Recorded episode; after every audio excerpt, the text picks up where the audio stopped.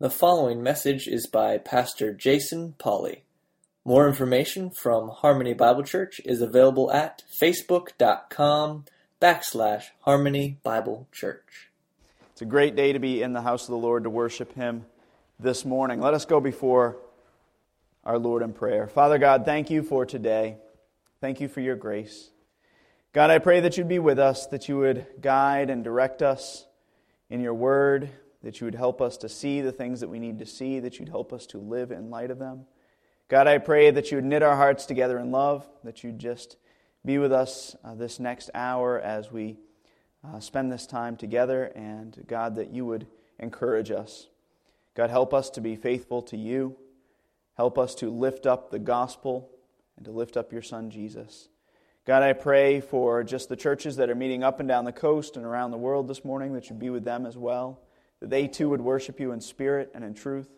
And I pray that their lives would be changed as well. God, that you would start a revival, that you'd work mightily and miraculously in and, this, in and through this community, in and through this state, through this country, God, through this world, that you would begin drawing people to yourself, that lives would be changed. And God, I pray and ask that that revival would begin here and now. Help us to live lives worthy of the calling we have received the high and upward call of our Lord and Savior Jesus Christ. For it's in His name we pray. Amen.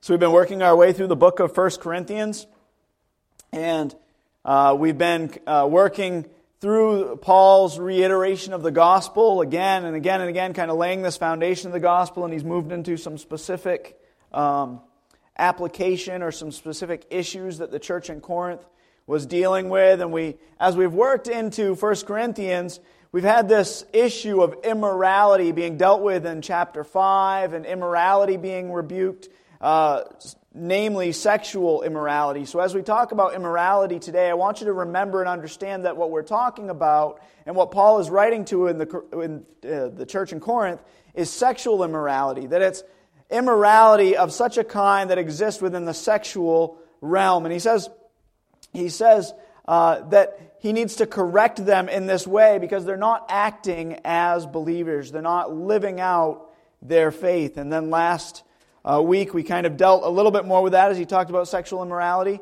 And if you're in a position where you've been waiting for us to get through 5 and 6 so we can move on to something else, we're almost there, right? Next week, we deal a little bit more with the topic as we deal with marriage, but we're almost there. So, for those of the teens in the room who are thinking, when is this going to be done? We're close.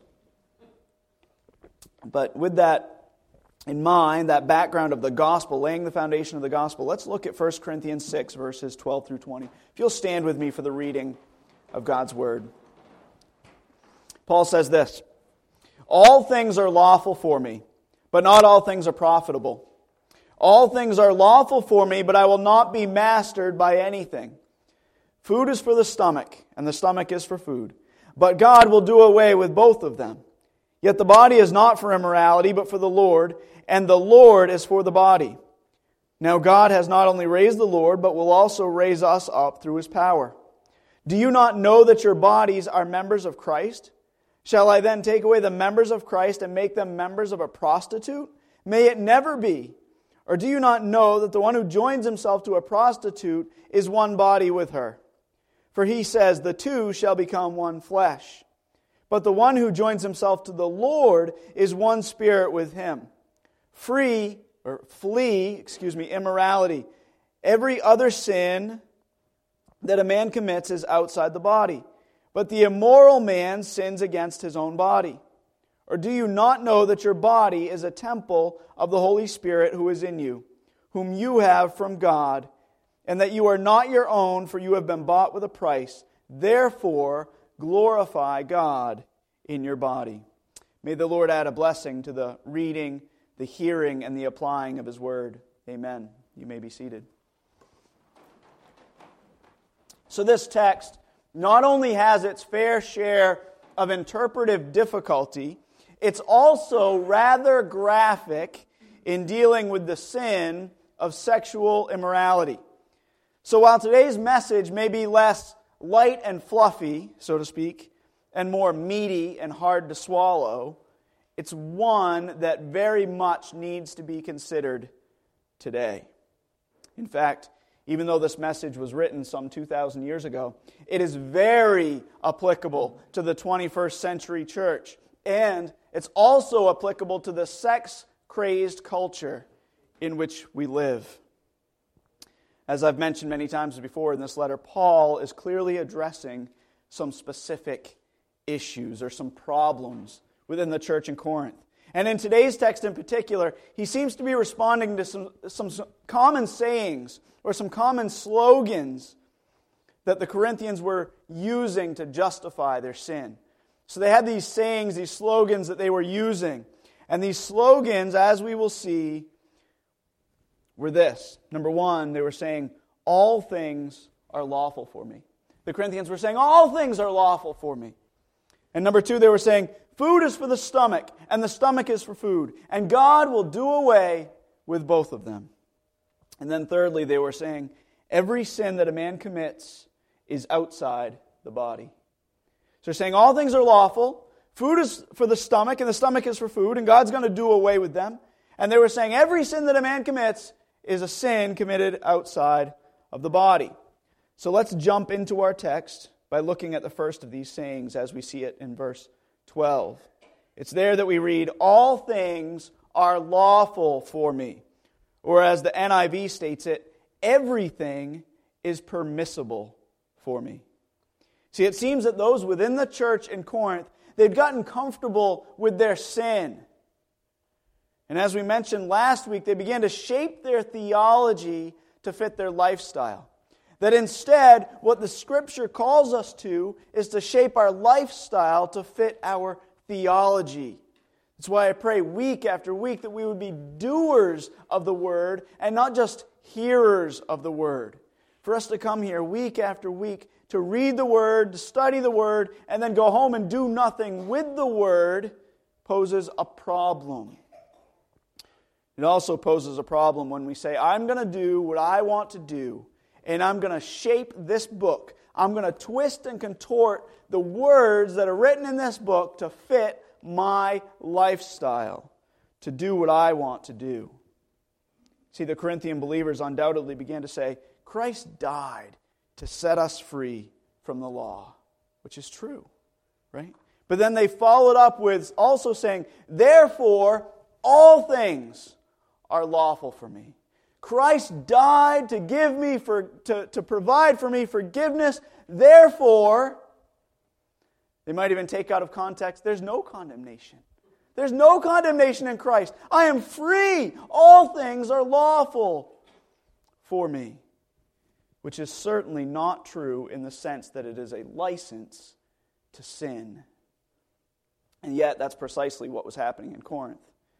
Many within the church were using Christian freedom as an excuse to sin. And you see, the problem was not that they were proclaiming their freedom in Christ, the problem was that they were perverting the doctrine as a means to justify immorality. I was talking with Mark a couple of weeks ago, Mark Coons, and he mentioned this is one area he believes, and I think he's right. The church is really not much different than the world when it comes to sexual immorality that the church has just adopted the world's view of sex. We've just brought it into our walls. We've Christianized it. We maybe cleaned it up a little bit. But we have the exact same view as the world by and large. Because we pervert our doctrine, we twist and contort our doctrine, we shape our doctrine to fit what we want.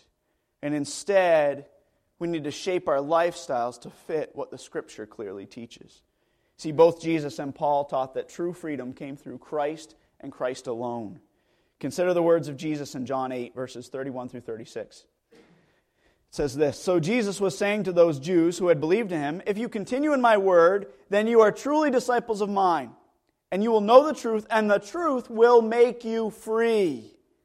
They answered him, we are Abraham's descendants and have never been enslaved to anyone. Which, by the way, is quite interesting for the Jews to say, We've never been enslaved. Okay. How is it that you say you will become free? They asked him. Jesus answered, Truly, Truly, I say to you, everyone who commits sin is the slave of sin. The slave does not remain in the house forever, the son does remain forever. So if the son makes you free, you will be free indeed. Consider the words of Paul, Romans 6, verses 5 through 7. For if we have become united with him in the likeness of his death, certainly we shall also be in the likeness of his resurrection knowing this, that our old self was crucified with him in order that our body of sin might be done away with, so that we would no longer be slaves to sin. For the one who has died is freed from sin. And verse 14 of Romans 6 For sin shall not be master over you, for you are not under law, but under grace. You've been free from your master, the master of sin. Or Romans 7 6 But now we have been released we have been set free from the law, having died to that by which we were bound, so that we serve in newness of the Spirit and not in oldness of the letter. Or Romans 8, 8 2. For the law of the Spirit of life in Christ Jesus has set you free from the law of sin and death. And one of my favorites of all time, Galatians 5 1. It was for freedom that Christ set us free. Therefore, keep standing firm and do not be subject again to a yoke of slavery. So, knowing that freedom in Christ was a regular part of both Christ's teaching and Paul's teaching, because it was an, an, essential element of the gospel. They both taught it because they knew that it was an essential element of the gospel. Christ died to set you free from sin and death. And knowing that, there's no doubt that Paul taught this very doctrine while serving as a pastor to the church in Corinth. If you know, I've been here a year and a half, almost two years. There are some things that you've probably thought, he said that before, right? He, he says that again and again and again. It's because I, don't, I can't come up with new material. No, it's because there are some things that are near and dear to my heart. And what was near and dear to Paul's heart the gospel, the gospel of freedom, freedom from sin, that which Christ provided. You see, however, what was not taught in Corinth was this idea that being free in Christ could be used to justify sinful behavior, which, by the way, is a very common practice today. The message that will be heard from far too many pulpits this morning and lived out in far too many homes this week will be we're not under, we're not under law, but under grace. Therefore, it doesn't matter what you do or how you live, despite what the Bible says. The Bible says it does matter. It does matter what you do, it does matter how you live. And the problem in Corinth was the same problem we have today namely, that many have twisted the gospel message into declaring freedom to sin when in fact what Christ provides is freedom from sin. So, the first point in our sermon outline is number one, freedom from sin. See, all those passages say you were a slave and now you've been set free. So, don't become a slave again. Why would you subject yourself to becoming a slave to sin when you've been set free from it? Look at verse 12 again. Verse 12 of 1 Corinthians 6. All things are lawful for me, but not all things are profitable. All things are lawful for me, but I will not be mastered by anything.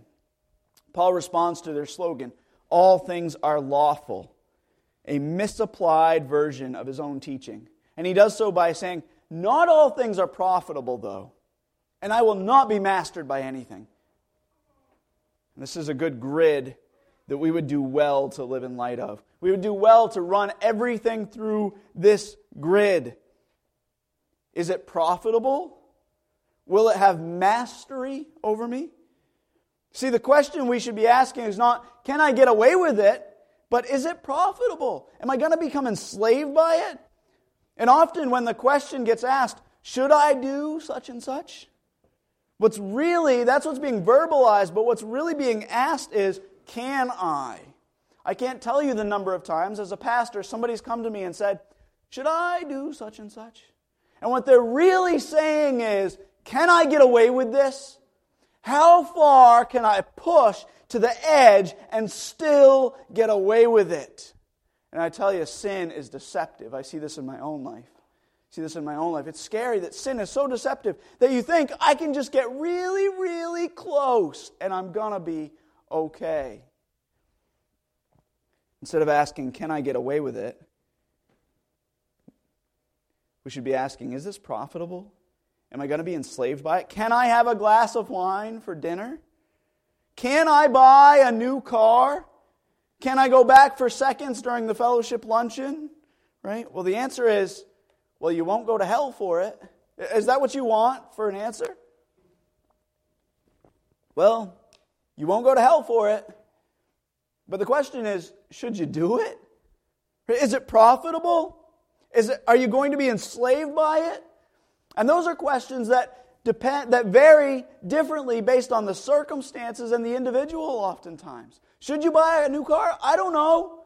Is it profitable? Are you going to be using that car for to build up your brothers and sisters in Christ? Are you going to be using it for ministry? Are you going to be using it for his glory? Are you going to become enslaved by it? Does it mean that you now have a payment that you need to make that you can't afford?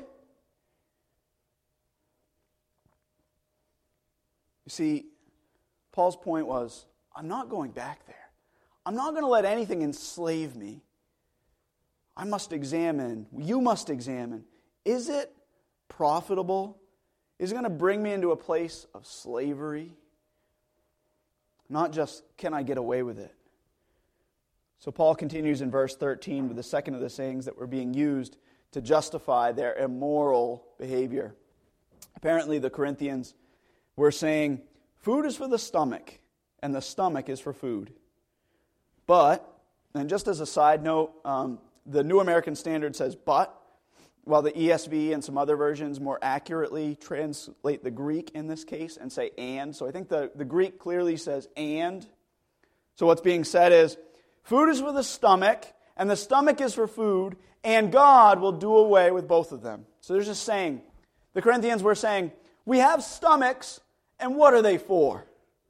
We have food, and what is it for? In the end, our bodies are going to go into the ground. Right? God's going to do away with those things. So, in the meantime, we should feed the appetite of our stomach. In other words, if you can't draw the connection here, what they're saying is just as eating and drinking were natural physical functions of the body, so also was sex.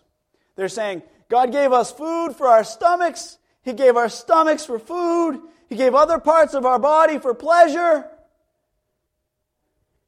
Just as you feed the appetite of your stomach, so you should also feed other appetites, is what they were saying. Hey, as I was working through this message, I remembered a news story I saw this week. News story is quite alarming. It's uh, based out of San Francisco. Um, but what's interesting, and we, we chuckle, right? What's interesting is this is kind of old news because Maine's already been through this. Uh, several years ago, almost a decade ago, Maine actually worked through this, this issue and came down to where San Francisco is just now getting around to being so. Um, the article says this, or the news story says this The San Francisco Unified School District made waves earlier this week for its decision to approve the distribution of condoms to middle schoolers. But San Francisco isn't alone. Oakland Unified School District adopted a similar policy in June of 2014. And then there's a quote. It says, There wasn't pushback, and it wasn't controversial, controversial at all when the policy was passed, because most parents want their kids to have the resources they need, said Mara Larsen Fleming, Director of Health and Wellness for the Oakland School District. And she goes on to say that uh, this article goes on to say about 8.5 of seventh graders within the school district are sexually active, and 5.4, 8.5% of, of uh, seventh graders are sexually active, and about 5.4% of middle schoolers are sexually active. But the thing I want to draw to your attention is this quote There wasn't pushback, and it wasn't controversial at all when the policy was passed because most parents want their kids to have the resources they need. they need? That this is a resource that is needed for middle school kids? You see, the problem is we live in a world that says it's a natural appetite, it's a natural bodily function. So feed your appetite. We've lost sight of what it is. So in Corinth, much like today, they were saying just as eating was a natural physical function, so was sex. That it didn't have a spiritual dimension to it, that it was physical, merely physical. If you get hungry, you eat. You have other appetites, you can and should feed those too, is what they were saying. And the problem was that such thinking was rooted in fallacy. So Paul responds in verse 14 by saying, Yet the body is not for immorality, but for the Lord, and the Lord is for the body. He says the body isn't designed for that. It's not for immorality. It's not for doing as you please, as you suppose. Neither food, nor sex, nor anything else you do in the physical world is neutral. What's done in the physical realm does matter. It's not as though you have your spiritual life that you live out. And then you have these things over here, right? That we go to church, we have our spiritual life. I, I pray, I read the Bible, I serve in the church, I preach a sermon, and then I have these things I do over here. I eat, I drink, sexual activity. And those are all purely physical with no, no spiritual significance whatsoever. It's not as though that is the case. Instead, Paul says the body is for the Lord, and the Lord is for the body. His point is that our bodies are to be used to serve the Lord and not serve ourselves. A teaching we see reiterated just a few chapters ahead in 1 Corinthians 10:31 where he says whether you eat or drink or whatever you do, including sex, do everything for the glory of God. You see, we've been given these bodies and we're to use them to bring him glory. And you can remind me of that, by the way, after the service uh, during the fellowship luncheon, right? If I'm hanging around the dessert table too long, say, We're given these bodies to bring him glory. And you chuckle, but I'm serious. I need that reminder. We're given these bodies not to bring glory to ourselves, not to please ourselves, but to bring him glory. So please, hold me accountable. So in verses 14 through 17, Paul gives two reasons why the Corinthians, and by extension us, why we should not engage in sexual immorality. Number one, number one, he says, God has promised to physically redeem us. You shouldn't engage in sexual immorality because God has promised to physically redeem us. Paul proves to them that this dichotomy, this separation that they have of that which is physical and that which is spiritual is false. And he does so by pointing to the resurrection. He says, No, God has not only raised the Lord, but will also raise us up through his power. He says, God's going to raise you up physically. I think what he is, in essence, saying is remember, God raised Jesus, and he's going to raise us up physically. So your argument that that which you do in your bodies doesn't matter because you say your bodies is going to be done away with, that argument is foolish. God's not doing away with your body, He's redeeming your body. He's going to make it perfect. See, Jesus died to redeem us both spiritually and physically. And He's the author of all aspects of our lives.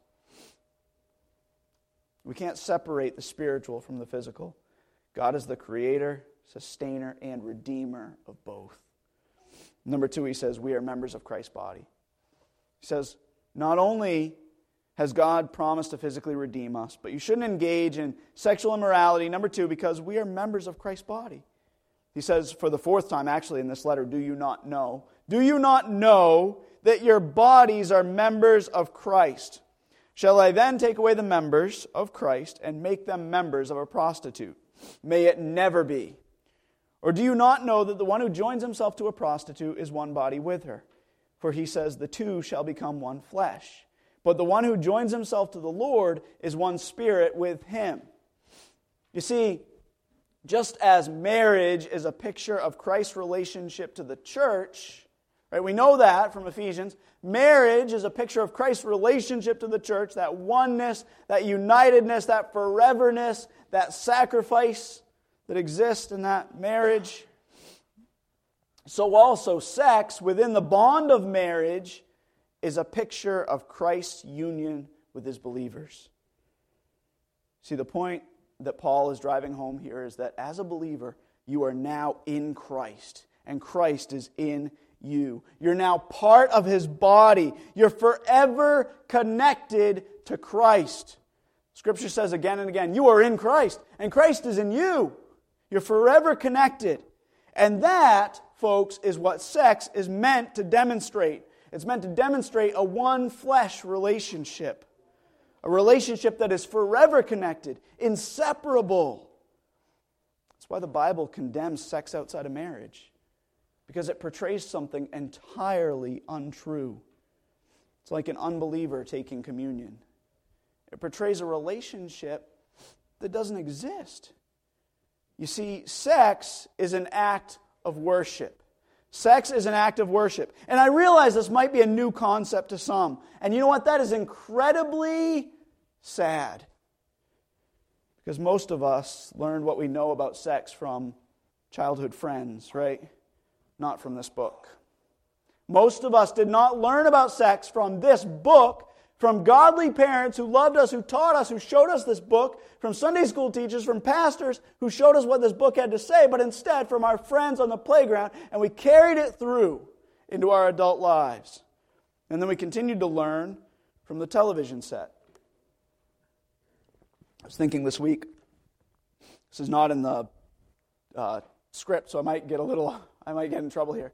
I was thinking this week, in Corinth, there's the temple of Aphrodite and the pagan goddess with temple prostitutes. And the people would come and they would sleep with the temple prostitutes. And I was thinking of the correlation between that and what we do with our television sets, what we do with our computers. We sit down at the idol of the television set and we make love with our eyes, but make love, right? We have sex with our eyes with temple prostitutes as seen on the television set, as seen on the computer screen. It's really not that much different. Not much has changed. Come 2,000 years, and not much has changed at all. So, sex is an act of worship. Just like taking communion is an act of worship that points to Christ's sacrifice for our sins, so also sex is an act of worship that points to our oneness with Christ.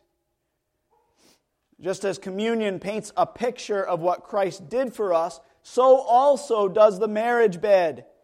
Just as baptism, right, is a play that acts out the dying to self and being raised to newness of life, so also husbands and wives, when they have sex, it's a play that portrays the forever connectedness we have in Christ.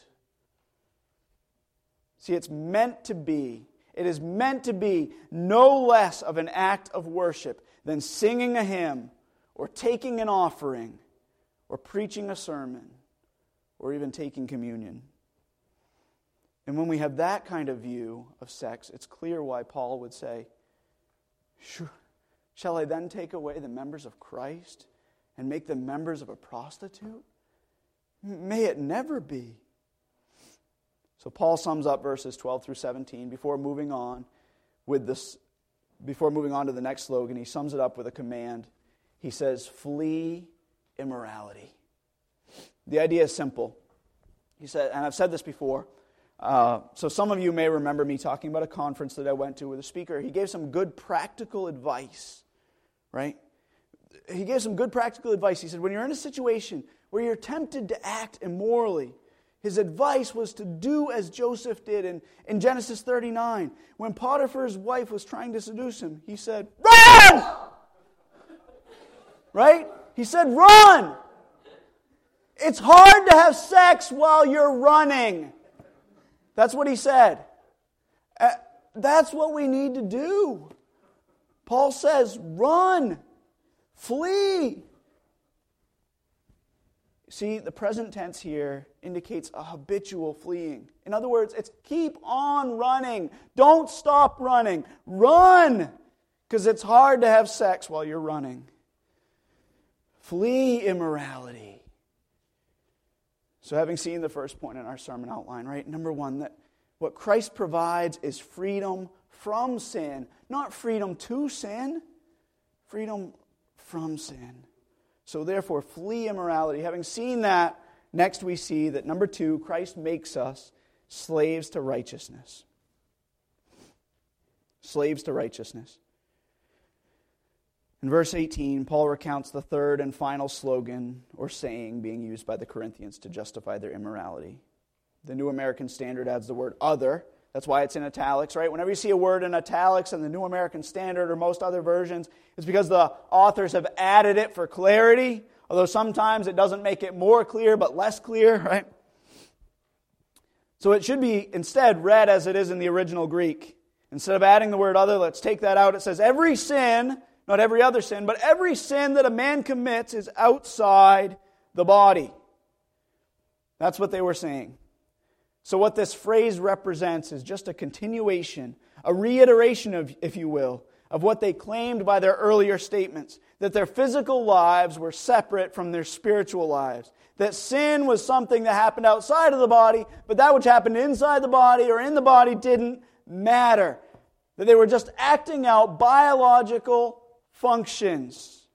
Eating, having sex, those things were not sinful, but natural. It was just the way they were made to be. Does that sound familiar? It's the way God made me, right? Well, they were using it as an excuse for sin. So Paul says, You may argue that there's this separation between the physical and the spiritual. But the immoral man sins against his own body. In other words, this animalistic bodily functions that you're talking about, you think we came from apes and therefore we should act like the neighborhood dog, right? He says, that's crazy. That's not what your bodies are for. The purpose of your body is to bring glory to God. So you're sinning against your own body. You're ignoring its intended purpose by using it for dishonorable activities. And what follows is two reasons why they, why they need to honor God with their bodies. Number one, two reasons why they need to honor God. Number one, for the fifth time, Paul says, Do you not know? Do you not know? Have you not caught on to this, right? Your body, your body is a temple of the Holy Spirit who is in you. He says, Your body is a temple of the Holy Spirit. See, and sexual sin def- defiles not just the temple, but it also takes the Holy Spirit with us when we sin. See, Christ lives in us, that the Holy Spirit, He dwells inside of us. And you cannot remove the Holy Spirit, that any act of sexual immorality involves the Holy Spirit. You're taking the Holy Spirit with you. Just as sex within marriage is a beautiful act of worship, the Holy Spirit is present and glorified because it's done in the presence of God, so also sexual immorality is an act of idolatry, also done in the presence of God. Consider the words of 2 Corinthians 6 16 through 17. Or what agreement has the temple of God with idols? For we are the temple of the living God, just as God said, I will dwell in them and walk among them, and I will be their God, and they shall be my people. Therefore, come out from their midst and be separate, says the Lord, and do not touch what is unclean. You're a temple, the temple of God, the temple of the living God, the temple of the Holy Spirit. Do not touch what is unclean. Do not defile the temple. Do not bring God into that situation. And number two, we're to honor God with our bodies because you've been bought with a price. He says, You have been bought with a price. You're no longer your own. You've been bought with the precious blood of Christ. You can no longer live for your glory, but you are called to live for His glory. Just as 1 Peter 1 18 through 19 says, You were not redeemed with perishable things like silver or gold from your futile way of life inherited from your forefathers, but with precious blood as a lamb, unblemished and spotless, the blood of Christ. You were bought. You were bought with the blood of Jesus. So you're not your own. Your body doesn't belong to you, it belongs to Him. He says, Your body is a temple of the Holy Spirit, and you've been bought with a price. Therefore, glorify God in your bodies.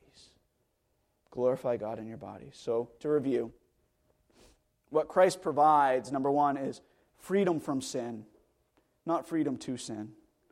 And number two, Christ makes us slaves to righteousness. Number two, we are slaves to righteousness. So we're freed from sin and we're slaves to righteousness. So, how do we, as Harmony Bible Church, both individually and corporately, specifically apply all of this to our lives? May we not say, first of all, that we are free in Christ to sin. May we never say we are free in Christ to sin, but may we instead say we are free in Christ from sin. We have been freed from sin. Therefore, we can flee immorality. We must remember that Christ died to redeem our bodies and that we are now members of his body. We are forever connected with him. So, number one, we must not say that we are free in Christ to sin, but free in Christ from sin. And number two, we must submit to his authority over our lives and live as slaves to righteousness. We must remember that our body is a temple of the Holy Spirit, and we've been bought with a price. That God dwells inside of us, He lives in us, and we have been bought with a price, that He owns us.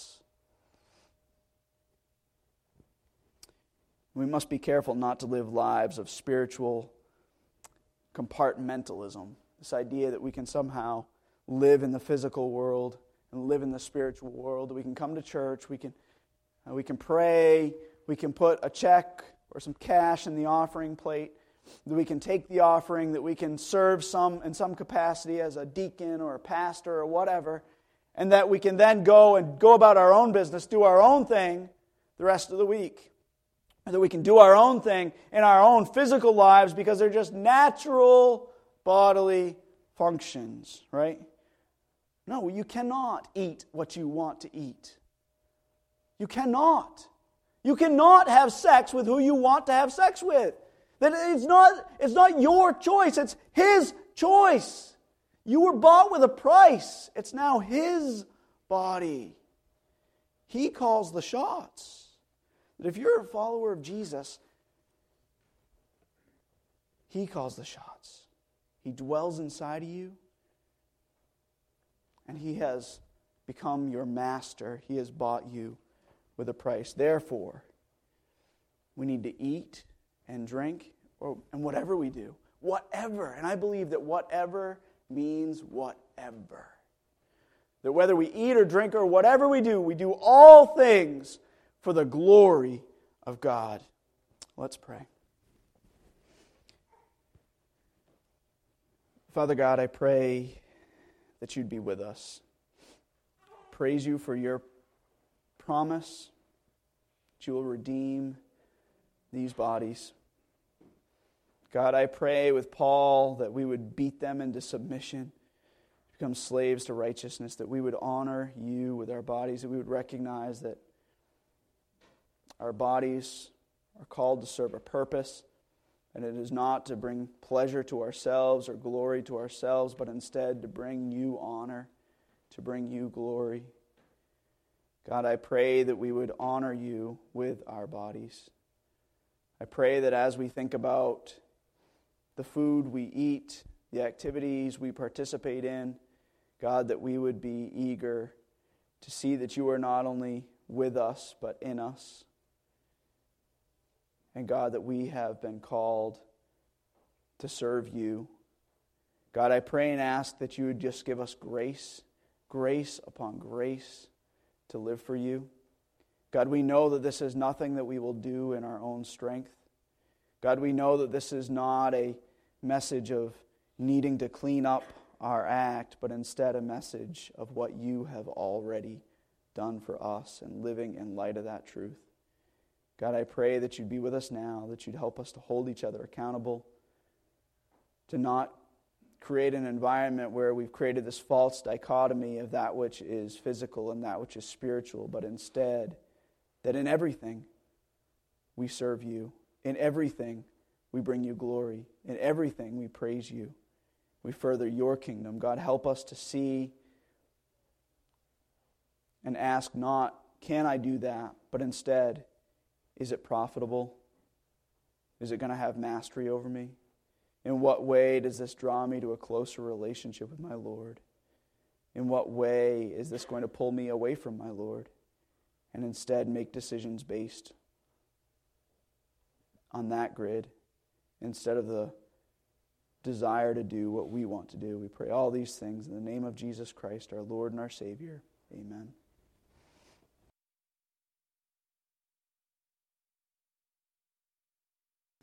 Thank you for listening to this message from Jason Pauley, pastor of Harmony Bible Church in South Thomaston, Maine. Feel free to share this message with others, and we invite you to connect with us on Facebook at facebook.com backslash Harmony Bible Church. God bless you, and to God be the glory.